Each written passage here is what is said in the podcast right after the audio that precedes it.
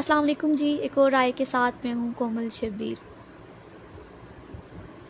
آپ ہی اپنی اداؤں پہ ذرا غور کریں۔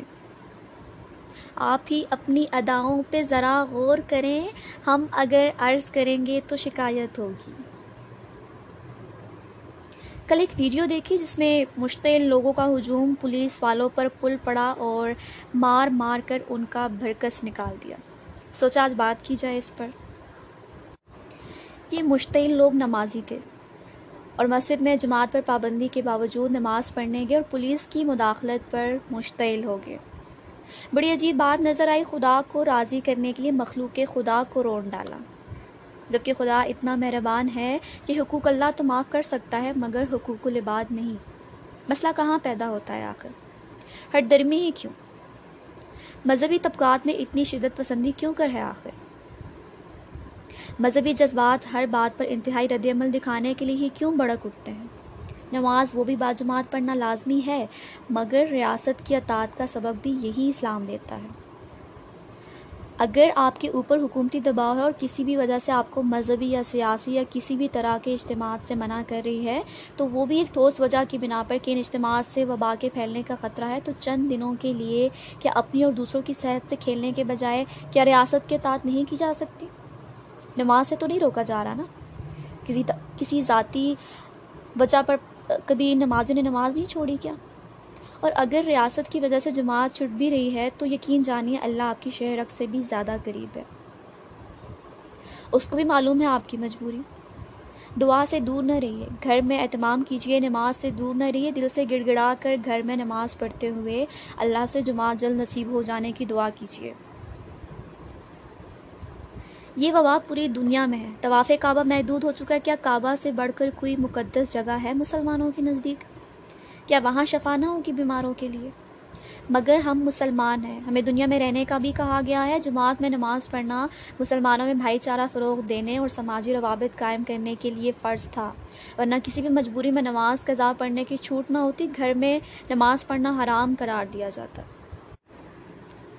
ہر بات کو مذہبی رنگ دینا اور اپنی مرضی کے مطابق اس کے مطالب و معنی نکالنا کوئی اس قوم سے سیکھے۔ لاک ڈاؤن پر یہ اعتراض کہ کھانے پینے کی دکانوں، بازاروں کو جراثیم کش کیا جا سکتا ہے تو مسجدوں کو نہیں۔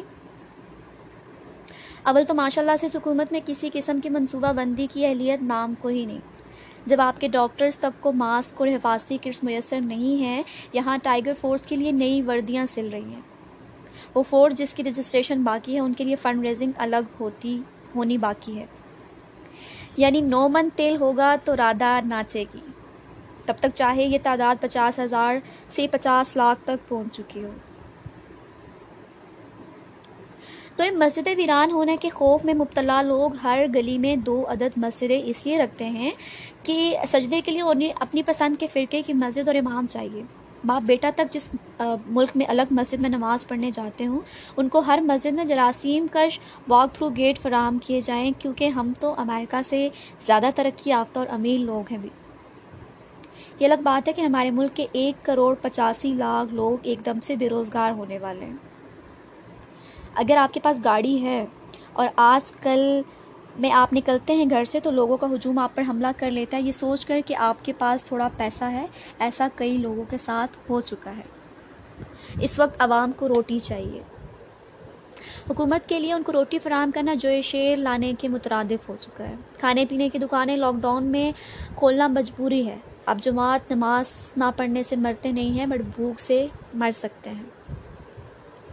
اس وقت حکومت کی اولین ترجیح بیماروں کی تعداد بڑھنے سے روکنا ہے اور یہی ہونی چاہیے ترجیح۔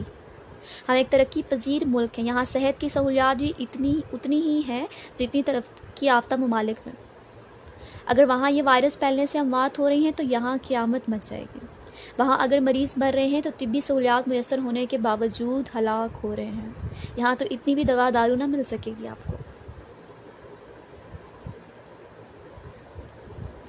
اٹلی میں دنیا کی سب سے بہترین طبی سہولیات موجود ہیں، مگر تمام عوام کے لیے یکساں طور پر طبی سہولیات مہیا کرنا ان کے لیے بھی ممکن نہیں تھا۔